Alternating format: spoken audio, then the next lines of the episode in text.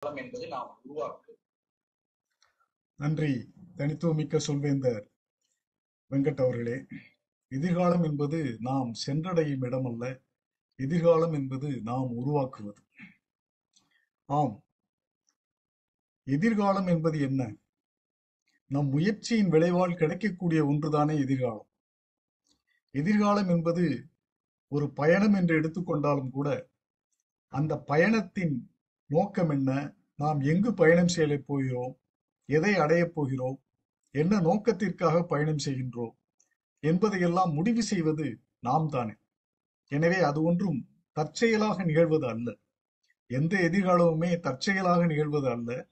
அதற்கு என்று ஒரு திட்டத்தோடு அதை அணுகினோம் என்றால் அந்த எதிர்காலம் நமக்கு ஒளிமயமான எதிர்காலமாகவே நிச்சயமாக அமையும்.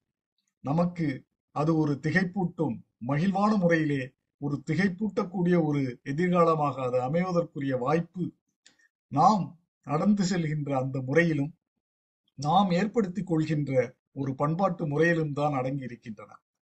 எதையுமே நாம் வந்து எளிதாக அடைந்து விடலாம் எதையும் உடனடியாக அடைந்து விடலாம் என்றெல்லாம் எண்ணாமல் அதற்கு என்ன தேவை? முயற்சி திருவினையாக்கும் என்று சொன்னாலும் அந்த திருவினையாக்குவதற்கு எந்த வழியிலே செல்ல வேண்டும்?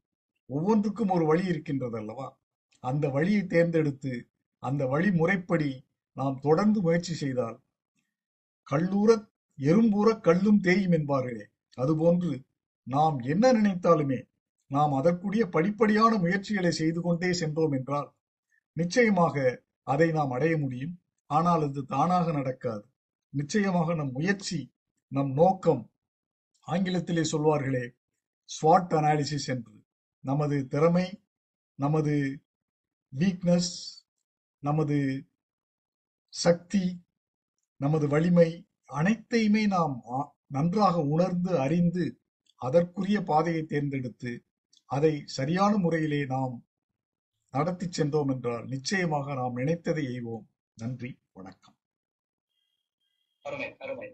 மிக சரியான தலைப்பை ஒட்டிய ஒரு பேச்சு.